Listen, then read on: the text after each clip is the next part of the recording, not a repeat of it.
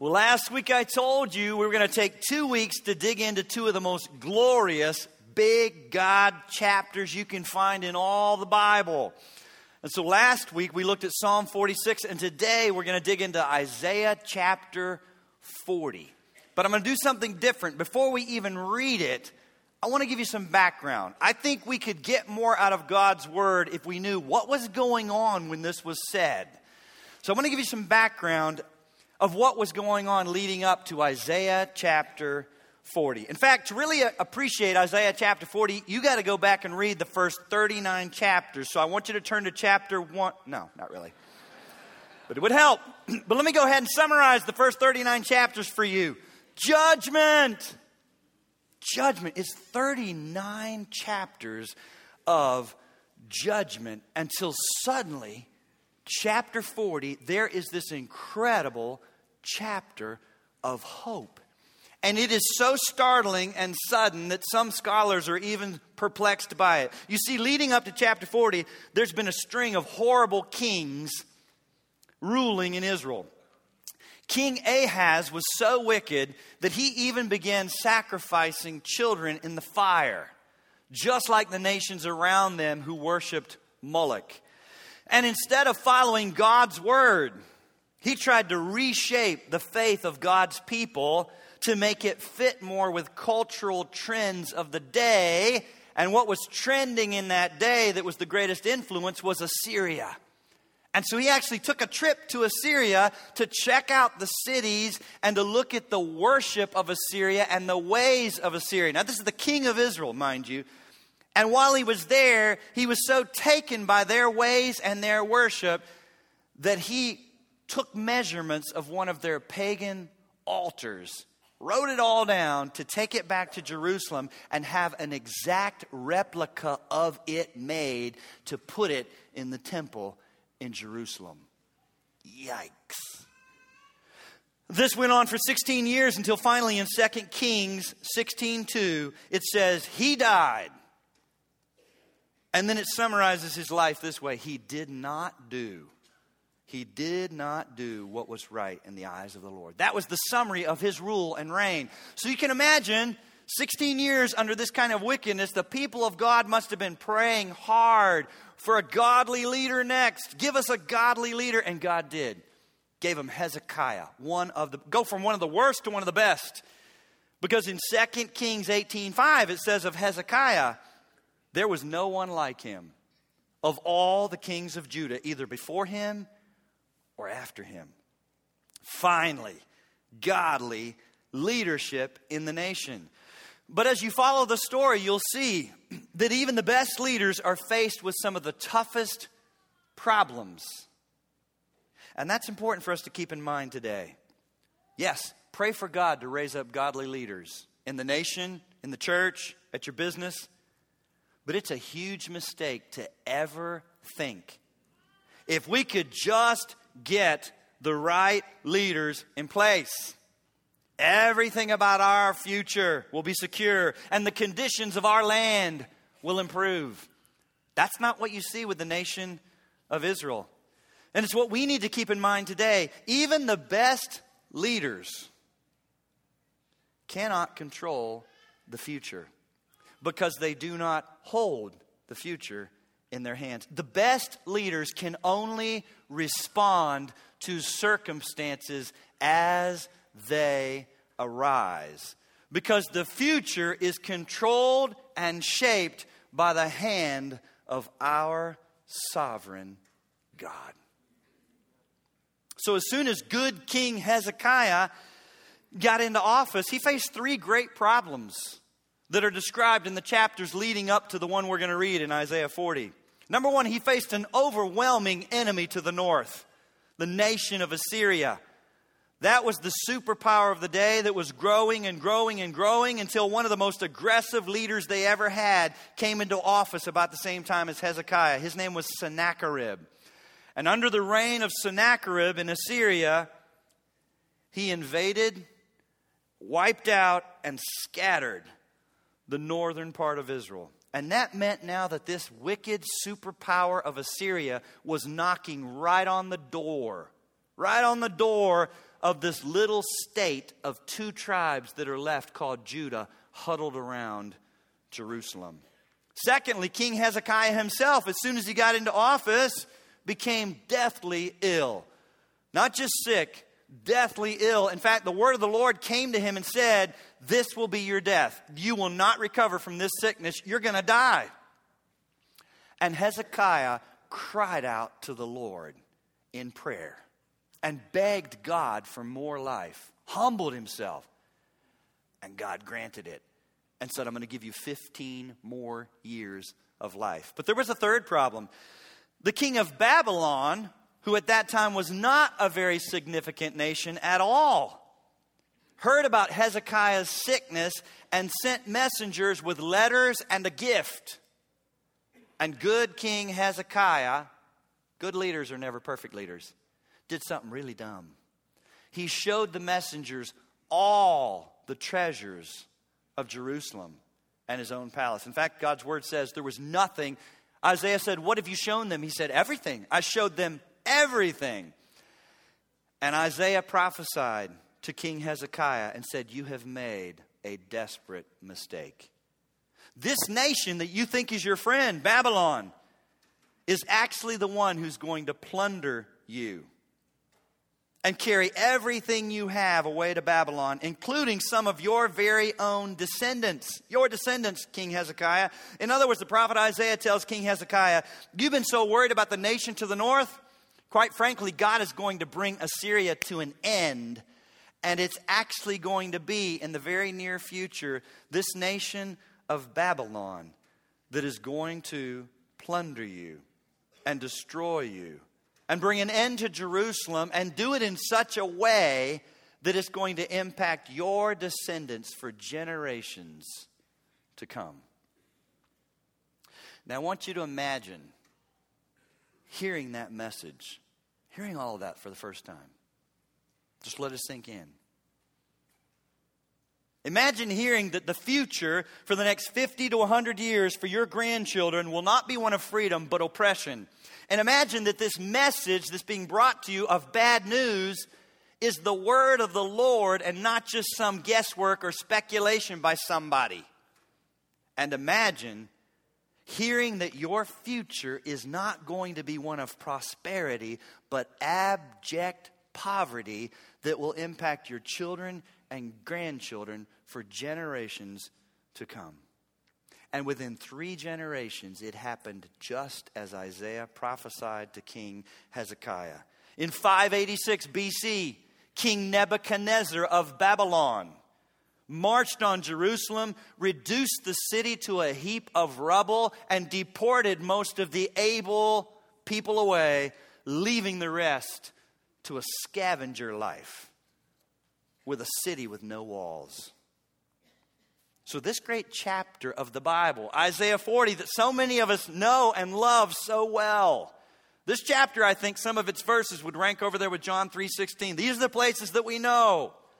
Sometimes what we don't know is the context of what was going on when it was spoken. This great chapter of hope in Isaiah 40 was written to a group of people who had just received some of the most devastating news you could have received regarding their future not being what you would hope for, not being what you would want for your children or grandchildren, not being what you would want for yourself. You wouldn't choose it. Isn't that so often how it happens to us in this life? Your future can change dramatically. Your future can change dramatically with one piece of devastating news that you did not see coming and you have no power to change. Maybe that's where you are today. Something has happened in your life that changes the direction of your future. It changes what you were thinking and hoping for and planning on. You were running down one track, a certain track, thinking this is what it's going to look like, this is what life's going to be like, and you're actually anticipating and excited about so much of it. But something has happened that knocked you off that track. So that everything you were hoping in and looking forward to and making plans for has been derailed and in a way that you cannot fix. What do you do when something happens in your life that has no fix and changes your future for the next 10, 20, maybe even 30 years? That's what's going on when God spoke Isaiah chapter 40. And so I want you to put yourself in the shoes of the prophet Isaiah. Put your shoes in the yourself in the shoes of prophet Isaiah when God says to him, I want you to go and comfort these my people. Go comfort them. People in circumstances like this who've just heard devastating news like this that the future's not going to be what you would have hoped for or expected at all or chosen or wanted. But go comfort them. Can you imagine an assignment like that? After 39 chapters of judgment filled with gloom and doom, and now this most recent message at the end of chapter 39 that the future is actually about to get worse, God says, Go comfort my people. I'm sure Isaiah was thinking, God, in light of everything you've just had me tell them, what could I possibly say now that would bring any comfort to these people. What would you say? What do you say when there is no fix and someone is living under a burden that God has allowed them to bear? And they may need to bear it for years. And there's no immediate hope of it changing. Isaiah chapter 40 tells you what to say. Isaiah chapter 40 gives us the answer. You tell them that a loving God is absolutely sovereign and in control of all things, including whatever it is that's impacting your life right now, so that whatever is going on in our world on a national level or in your personal life, a loving God controls it all for His glory and our good. Now, turn with me to Isaiah 40. And I want to invite you to stand as I read Isaiah chapter 40. The word of the Lord. Comfort, yes, comfort my people, says your God. Speak comfort to Jerusalem and cry out to her that her warfare is ended, that her iniquity is pardoned, for she has received from the Lord's hand double for all her sins.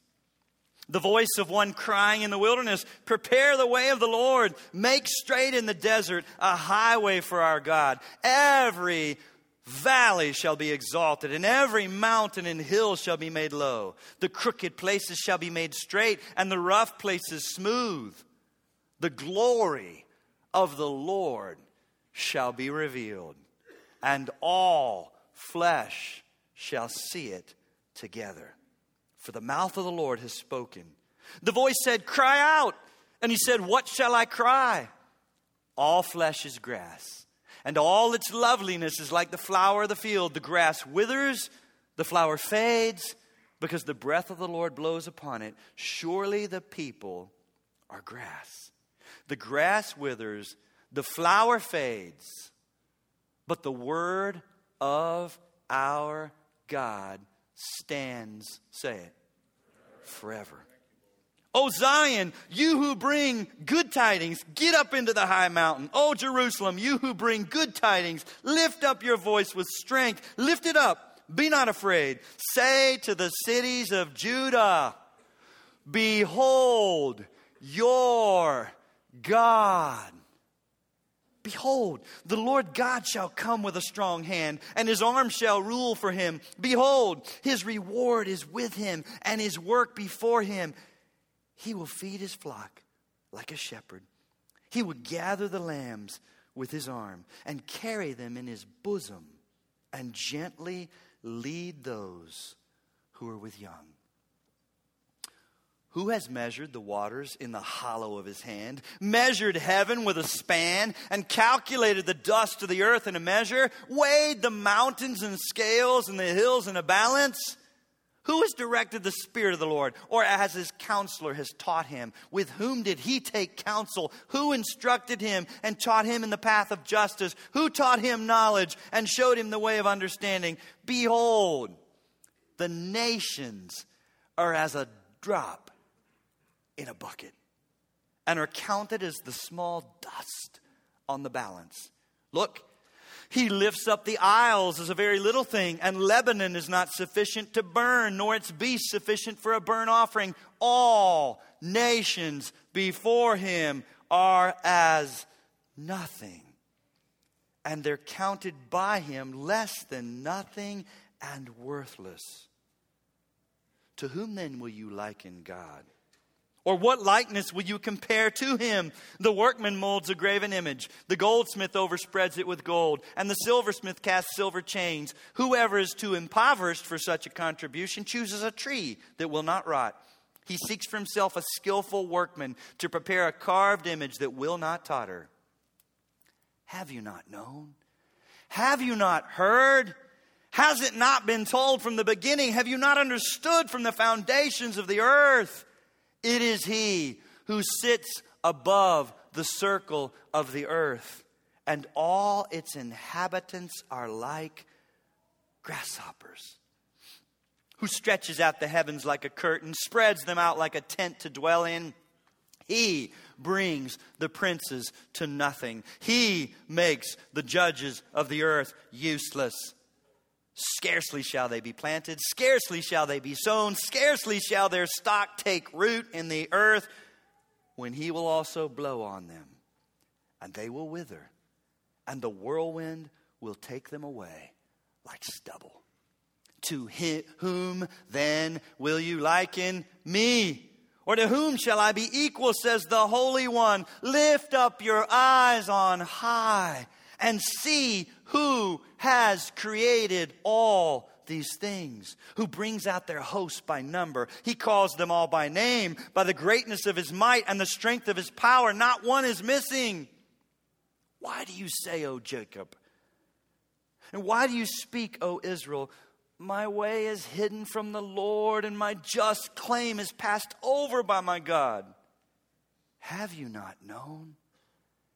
Have you not heard? The everlasting God, the Lord, the creator of the ends of the earth, neither faints nor is weary. There's no searching of his understanding. He gives power to who? The weak. And to those who have no might, he increases strength. Even the youths shall faint and be weary, and the young men shall utterly fall. But those who wait on the Lord shall renew their strength. They shall mount up on wings like eagles. They shall run and not be weary. They shall walk and not faint. The word of the Lord. You may be seated. Oh, what does God say? What would God say? To people who've been shattered by national or personal circumstances. Well, we could dig into this chapter for weeks. But today I'm just going to highlight two of the most important things you've got to get a hold of from this chapter. If you're going to live in adverse circumstances with something that there's no fix for and you didn't see it coming, there's no way you can change it, how do you persevere? How do you respond? How do you not crumble? Two things I want to highlight. Here's the first. Number one, you must, you must know who God is in the midst of your shattering circumstances and darkness. Four times in this chapter, he uses the word behold. Look at it at the end of verse 9. Behold your God. Look at verse 10. He uses it twice there.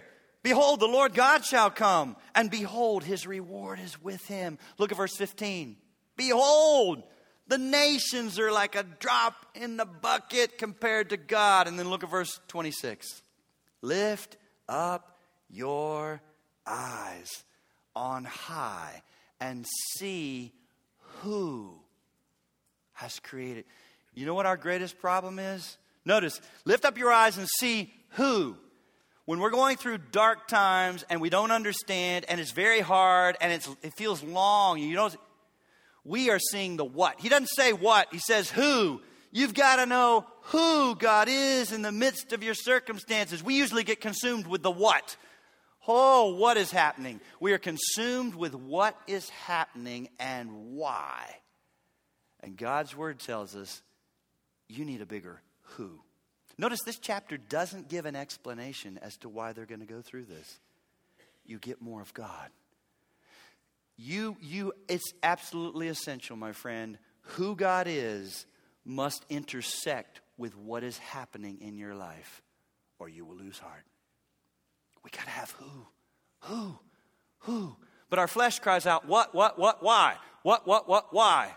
And it's natural. You can read an entire book on this. Job, right? He's like, why? Why? He never gets an explanation of why, but same thing. Job in chapters 36 towards 42 just gets a, an amazing who.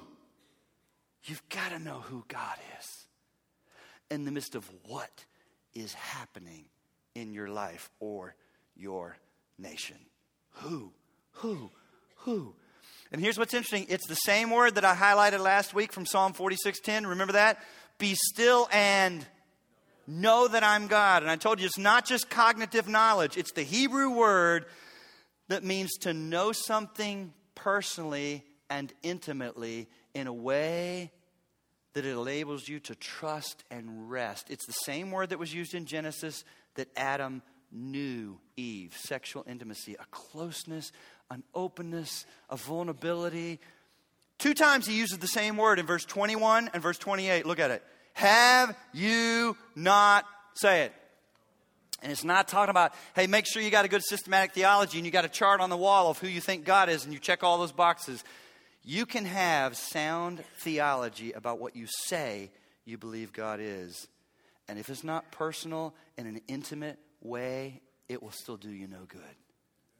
It's like you've got correct written theology, but in the midst of darkness, one of the missionaries said, Never doubt in the dark what you know to be true in the light.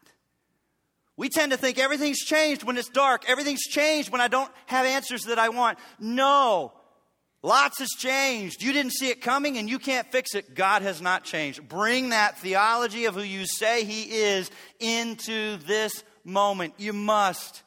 You must. And you must know Him, my friend. There's a difference between knowing God and knowing about God. Here's some really good news. And sometimes it's these dark times that get you from knowing about God to knowing God. Rarely does someone wake up and say, This year I'm going to take it from academic to real personal. I wish that was true. It hasn't been true in my life, and I haven't seen it to be so much true in others. It's when you are in shattering circumstances where there's no fix, you didn't see it coming, you wouldn't have chosen it, that you're left to grapple with your theology and say, All right, all right, do I believe this or not? Do I believe it now in the dark? And you cry out to God. And you go places you've never been before in your relationship with God. And often it's the fruits of something really hard that you would not have chosen. And as your pastor and friend, I wouldn't have wished it upon you. But because of God's word, I hope this doesn't sound bad because of God's word. I don't feel bad for you and wish it hasn't happened because God is sovereign and it's in some of those things called cancer and divorce and rebellious kids and financial calamities and on and on we could go. It's where people move in the dark from academic to this is my God. He's my God and I'm his child. You got to And it's a chapter worth digging into that I hope. This is one of those chapters that you can say, I'm going to read this chapter every day this whole week. I'm not going to read anything else. And you'll see a little more every time.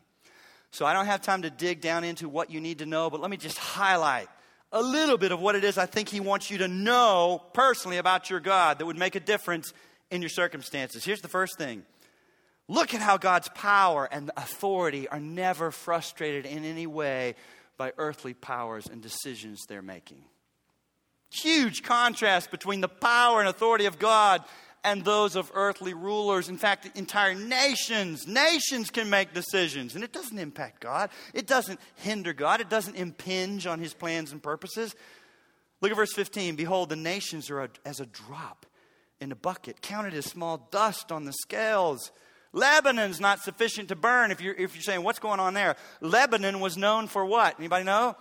The cedars of those huge trees. He's like, like, even though Lebanon's got all that, that's not even sufficient to burn.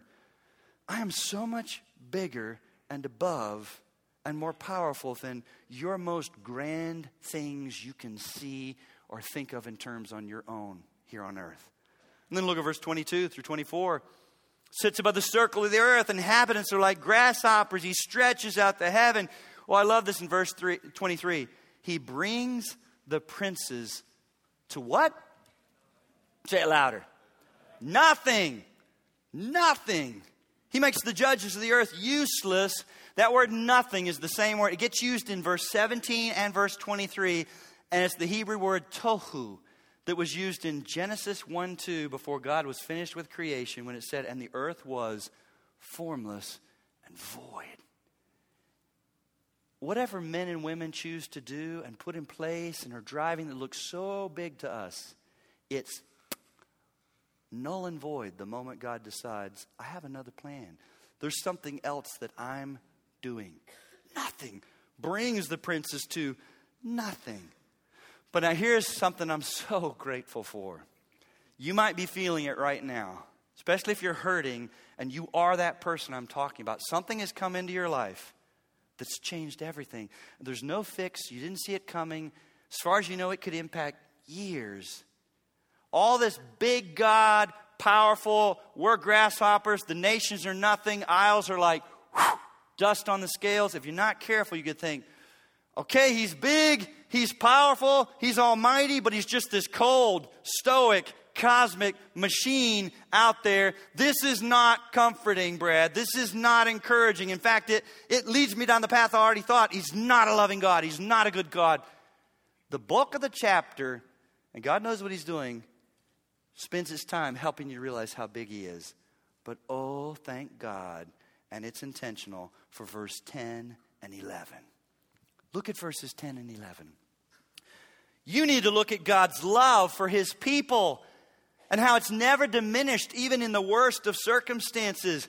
Right here in grim circumstances, look at the tenderness of God. Starting in the second half, that second behold in verse 10 Behold, his reward is with him, and his work before him. He will feed. This is the same God that's so big and we're like grasshoppers, same God that brings the nations, princes to. This same God, listen, he will feed his flock like a shepherd. He will gather the lambs with his arm and carry them in his bosom. There's a tenderness and a compassion. If you keep reading Isaiah after chapter 40, you just get more of this. How could a mother forget her children? I cannot forget you. You are precious to me. He sings over them in Isaiah 62. Even though it is this same God who has allowed this burden into their life and for a long period of time, He also is tender and loving and near and personal. The intent is not to destroy you, and you are not abandoned. You are not orphaned. You are not alone.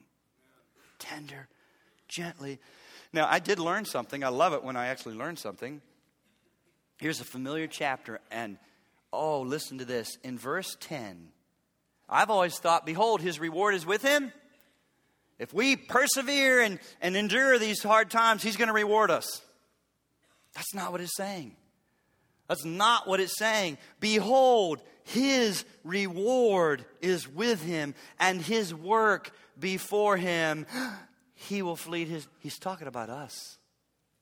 We, he's not talking about bringing you a reward. He's talking about the fact that you are his reward. his people. Because notice, his work is before him. In Ephesians chapter 2, verse 10, right after it talks about salvation by grace alone, through faith alone, he says, and we are his workmanship. It's the word poiema in the Greek, created in Christ Jesus for we are his work. We are his precious people. We are his reward. That's why Isaiah 62 talks about him singing over us. We're his bride. We're precious. We're his people. We're weak. We're his sheep and He loves. See, what's happening here in this chapter, the theologians would use two big words you might not be familiar with, but it's captured in this chapter both. There's the transcendence of God, and that's a big word that just means don't ever pull him down to your level and act like he's just like you. Oh, he ought to do exactly what I do. We're buds. High and lifted up. He's not like you. He's other, altogether other. But oh, praise God, here's one of the things that makes Christianity so distinct from other religions. That same God that is high and lifted up, holy, holy, holy, unlike us, perfect in every attribute, is also immanent, near to us, with us. That's what Christmas is all about. That's what Jesus is all about. That's what the Holy Spirit is all about. Transcendent and immanent. Above the circle of the earth, and we're like grasshoppers, but those grasshoppers who have put their trust in Jesus, He dearly loves, and they're His reward. And He'll carry you in His bosom and tenderly lead you in the darkness. You're not alone. You're not abandoned. You get this same, you get this same sense right out of the box in chapter 40. Look at the first verse. It, it indicates this right away before you even get a bunch of big God stuff two pronouns in verse 1 that are so encouraging. Do you see it? My and your. Comfort. What kind of people? My people.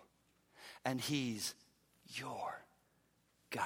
It's personal. It's not, oh, He's a God. He's the God. And He is. But oh, He wants you to know immediately you're His people. He's your God. It's personal.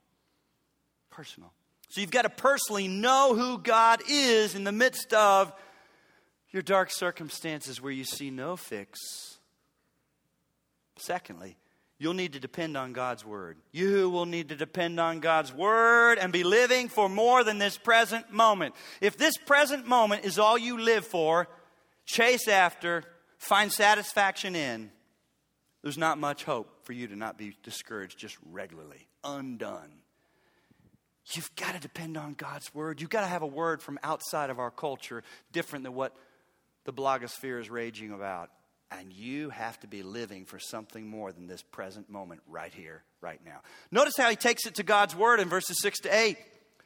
Look at how God's word is set in contrast to the frailty of human beings. Human beings can make decisions, laws come, laws go. God's word remains. For everything we do and everything we are is compared to grass, flowers that can be blown away and wither. And it's the word of the Lord that stands how long? Forever. We're so guilty in dark times when it seems like there's no fix of running to other people. Don't hear me saying He hasn't given us each other as a measure of comfort. But listen to me. When you're in places like what I think was going on when this chapter was written, there are times that you just feel like no matter how well intentioned someone seems to be, you walk away saying they don't truly get it. You need more than an attaboy. You need more than someone saying, I'm so sorry. You need God's and you say, oh, this is so good. The word of the Lord stands for it. You'll have to depend on God's word. You'll have to know God's word. And look how God's word has already been fulfilled in the past in a way that's so very encouraging for our present. Do you see what's happening? He's speaking a word of comfort. What's the best way to comfort people in a place where there's no fix and has changed our future? Well, help them think about something bigger than right here, right now. In verses 3 and 4, he is promising and predicting and prophesying about the first arrival of the Messiah, Jesus Christ. That's what's going on in verse 3 and 4. He's talking about Jesus coming for the first time and John the Baptist preparing the way. That's what all that valleys low and mountains, that's what's going on there. He's coming. Your great hope of a Savior that'll solve your biggest problem, which is not Nebuchadnezzar or Babylon or Assyria or anything. He's coming. But then I want you to notice, and so take, take note of this. That was prophesied 700 years before Jesus came the first time. We're living on the other side of the fulfillment of that. That should encourage us even more than it did them. God's word was true. He predicted he would come, he came. And here's where it gets even better. Verse 5 cannot be talking about Jesus coming the first time. It's not. Look at verse 5. The glory of the Lord shall be revealed. And how much flesh will see it? Say it. Say it again. All flesh will see it together. Oh, the first time Jesus came, all flesh didn't see it. There was a handful of shepherds and some wise men. He, he arrived in a simple, humble manger in a stable in Bethlehem that was nowhere.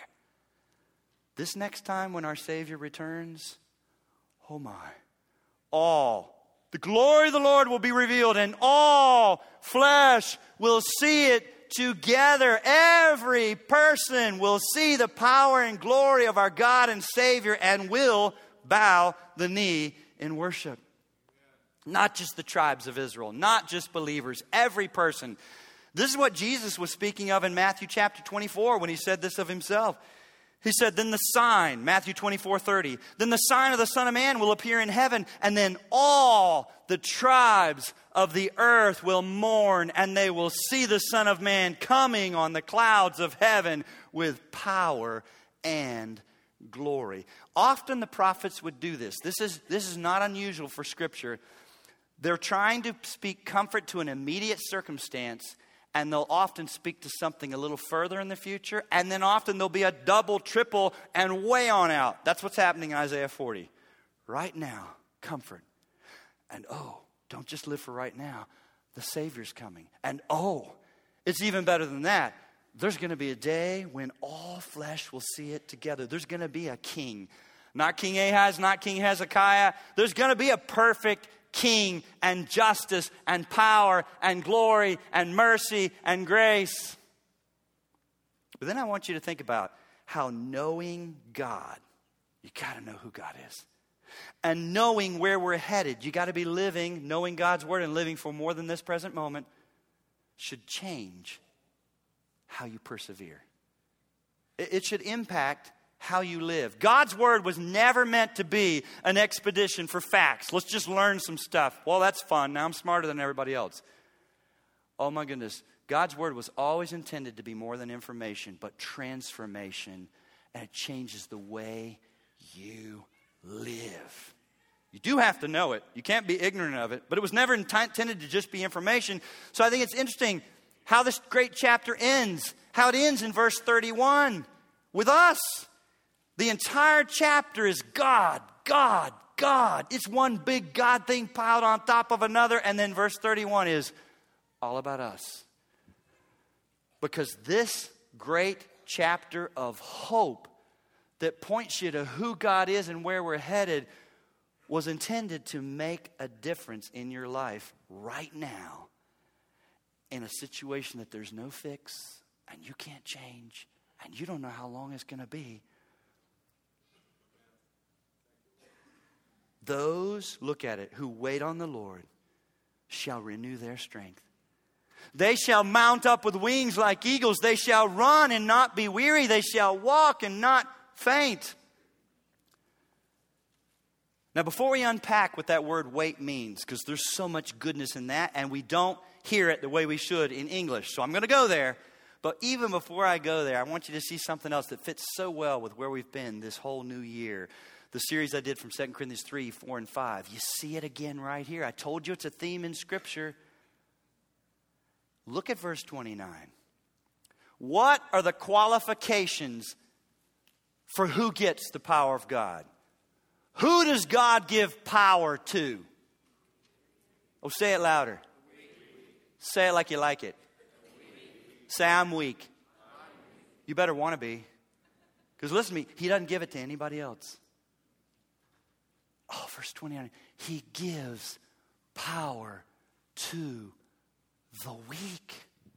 Oh, that's so hard for us to get a hold of because we live in a culture where we're so accustomed to God must want me to be strong. I need to be strong. And, and you know, in our culture, don't dare show a weakness, admit a weakness. It's opposite of what we're thinking. You know what? God doesn't need you to be strong, He actually needs you to be weak and know it. Because it's then that He gives power. In that earlier series, I told you, God is not looking for people to work for Him. He's looking for people that he can work through mightily with his power. And that almost always, it almost always is a man or woman who has hit the wall. You fill in the blank, whether it was a life changing health situation, marriage situation, it's someone who's hit the wall and realized for the first time. So some of you are too young, but just keep living has hit the wall and realized for the first time just how weak you really are. He gives power. That's when he gives power. To the weak. To the weak. That's the qualifi- that's the one qualification for who gets his power. Got to be weak and got to know it. And then you need to know where to look in your weakness. Not to men and women, to God gives power to the weak. what about this word wait? Oh, I want you to get a hold of this. What is going on? The word wait is not an empty, idle word in the Bible, and you'll find it lots. That would be an interesting study. It would encourage you. If you got a simple concordance or you can Google the word wait Bible, look at all the verses that talk about waiting. There's so much goodness shaped around this if you get a hold of it. Those who wait, those who wait, those who wait on the Lord. It's not an empty, idle word, but it's pregnant with meaning in the Bible. The Hebrew word that's used there for wait in verse 31 means to be full of hope. And the root word of it means to look with eager expectation and steadfastness so that you can persevere as an expression of your faith. I'm going to say it again. It means to wait on the Lord, means to look with eager expectation and steadfastness so that you can persevere as an expression of faith. So I hope you heard something tagged on the end there that'll make an association for you. Biblical waiting on the Lord eats God's word for breakfast. How are you going to get faith? Faith comes by, you say, Brad, I knew you were going to do this. Yeah, I am. Faith comes by and hearing by the you got to be reading God's word and depending on God's word and knowing God's word. That's the only way you can wait on the Lord. If you're not reading God's word, you can't obey, verse 31. Because it's an expression of faith. You won't have any faith. To look to what? All I'm seeing are my circumstances. When you're seeing who God is from His Word, who God is over history, where history is headed, and that every prophecy has been fulfilled and those that remain will be, you're able to look. It's active, it's not a passive word. You're able to look with eager expectation and steadfastness so that you can persevere as an expression of your faith.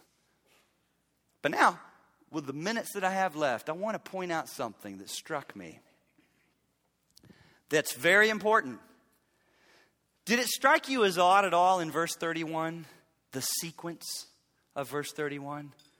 But those who wait on the Lord, all right, what's going to happen to those who live that way? Shall renew their strength. They shall mount up with wings like eagles. They shall run and not be weary. They will walk and not faint. Doesn't it seem like he, see, that's backwards to our way of thinking. Would we not have written it? They will walk and not faint. Do that long enough, they will run and not be weary. And if they read the right books and get the secret formula in the Christian life, they might even soar like eagles. It was not written that way. We want to soar. That's the phrase that grabs us.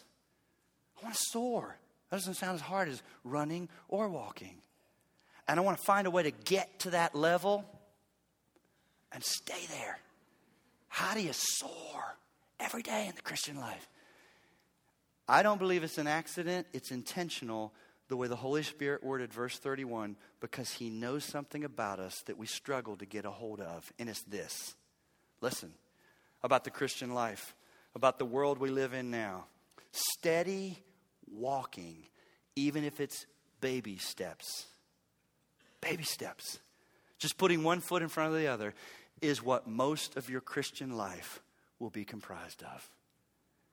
Slow and steady, not flashy. We want flashy. We, you, don't hear me. Don't hear me pulling the rug out from underneath. There'll be seasons of soaring. There might be moments of soaring. You may even experience some seasons of soaring. But listen to me.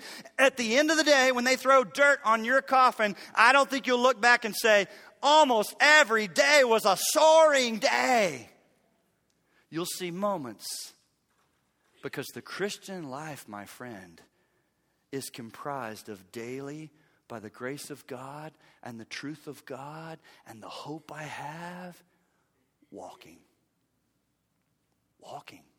That just doesn't sell a lot of books, so I won't bother writing that. Just walk it out. Nobody wants that.